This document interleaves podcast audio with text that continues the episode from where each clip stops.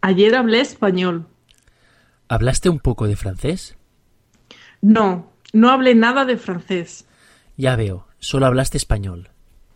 Bueno, la verdad es que mientras hablaba español aparecieron un chino y un japonés por la ventana y pude practicar un poco de chino y japonés.